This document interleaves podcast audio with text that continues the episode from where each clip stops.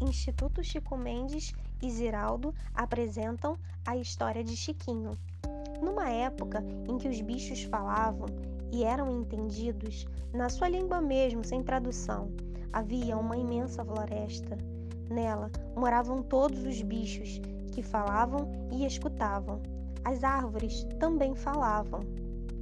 Nessa floresta viviam também uns meninos, uns meninos, gente, índios meninos, amigos dos bichos meninos. Depois foram chegando outros, de outras terras distantes, e tudo continuava bem.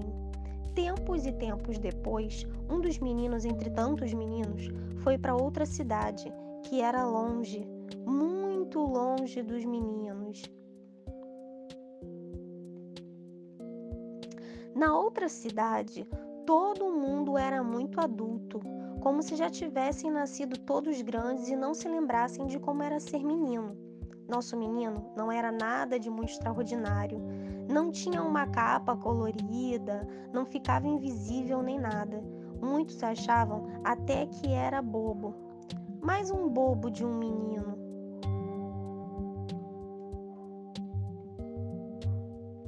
Mas o menino, que parecia meio bobo, achou muito mais bobo ainda que alguém fosse adulto sem ter sido menino.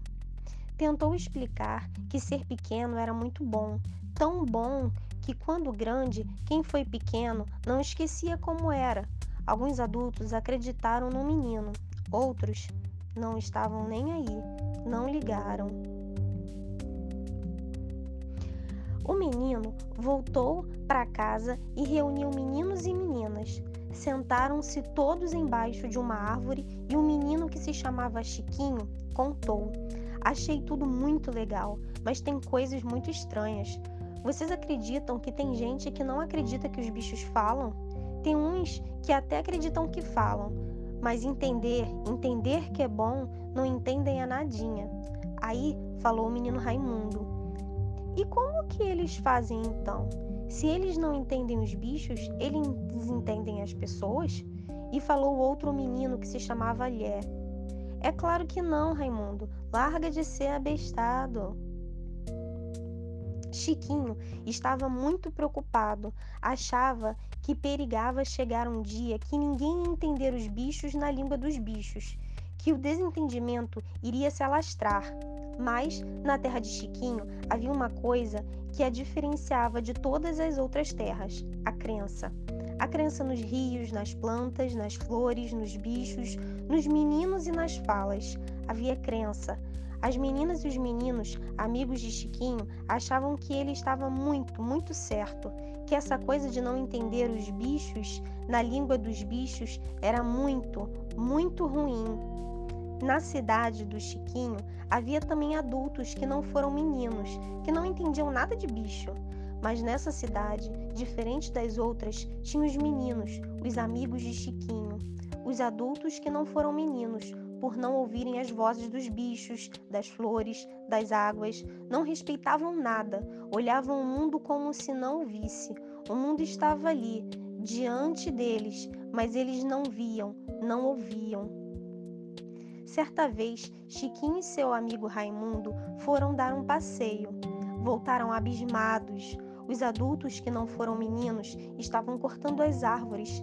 Esses adultos percebiam que as árvores davam dinheiro, mas o que eles não percebiam é que, para darem dinheiro, não precisavam estar mortas.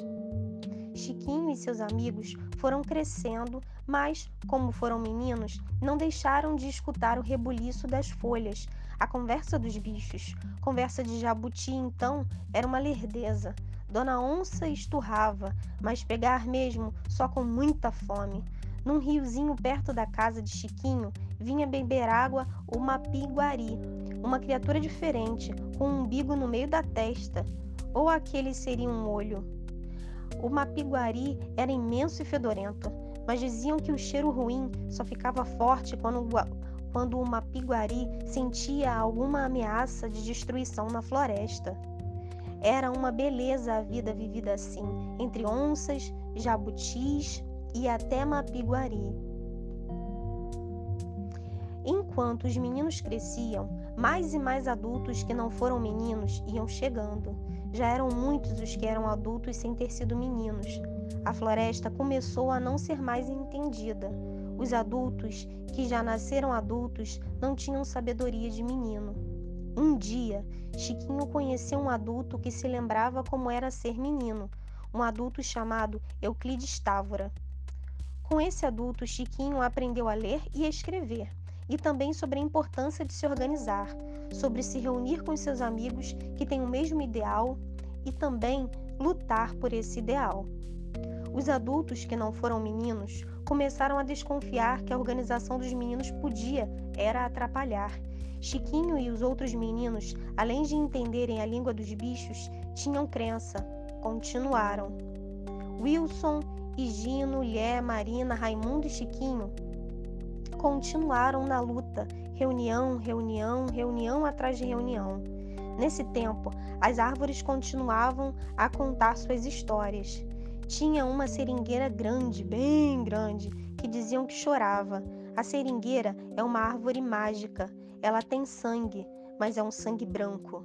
O sangue fica todo dentro dela, como na gente, só que o nosso sangue é vermelho.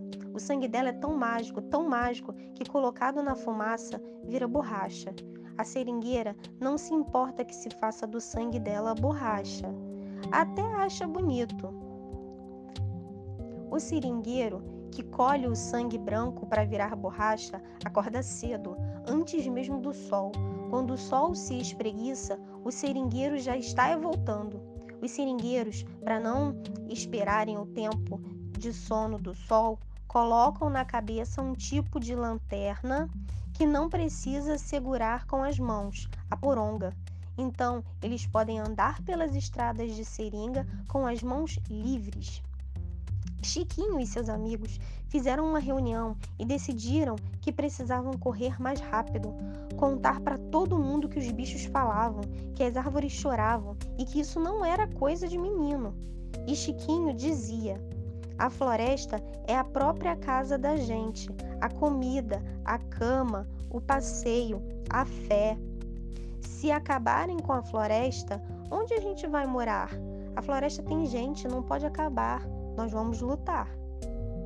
Os adultos que não foram meninos não queriam saber de história de gente na floresta, do mesmo jeito que não queriam saber da floresta. Eles não ouviam nada. Como nunca tinham sido meninos, não sabiam escutar, não sabiam ouvir com o coração. Para eles, a floresta só podia dar dinheiro morta. Não entendiam que podia ser riqueza viva para sempre. Chiquinho foi nomeado pelos outros adultos meninos a ir para todas as cidades e convidar outros tantos meninos para ajudar nessa causa a causa do povo da floresta. Chiquinho conheceu uma antropóloga, pessoa muito estudada, que se lembrava como era ser menina. Chamava-se Mari. Mari começou a escrever para os seus amigos sobre os amigos de Chiquinho. E os amigos de Chiquinho lutavam para não lutavam, mas não lutavam com as mesmas armas dos adultos que não foram meninos. Às vezes, eles queriam usar as mesmas armas também, mas não era disso que a luta era feita. As armas tinham que ser diferentes. Chiquinho sabia ouvir com o ouvido do coração, e o ouvido do coração lhe dizia: Você tem outras armas, Chiquinhos. Chiquinho, você tem outras armas. Já tinha muita gente amiga de Chiquinho, mas ele tinha muitos inimigos também. Muitos eram os que queriam ganhar dinheiro com a morte da floresta. Chiquinho era muito corajoso, mas também tinha medo, é claro. Seu medo maior era que a floresta acabasse. Os meninos acreditavam que, com a floresta viva, a riqueza nunca ia acabar e que a floresta não se recusaria nunca a emprestar grande parte de sua riqueza. Os amigos de Chiquinho tiveram a ideia de ir aonde os homens adultos que não foram meninos estavam e pedir para eles pararem de derrubar a floresta. E pediram, mas os homens adultos que não entendiam a língua dos bichos não entenderam também os meninos. Chiquinho e seus amigos, no meio da floresta, ouviram o um grito das árvores. Os bichos corriam todos assustados. Chiquinho sentiu seu coração bater forte. Todos estavam lá, olhando para ele, as flores, os bichos, o curupira, a mãe da mata. Foi então que todos, num sentido único, todos os amigos de Chiquinho deram as mãos e abraçaram as árvores. Com esse abraço, os homens que não foram meninos foram empatados de derrubar a mata.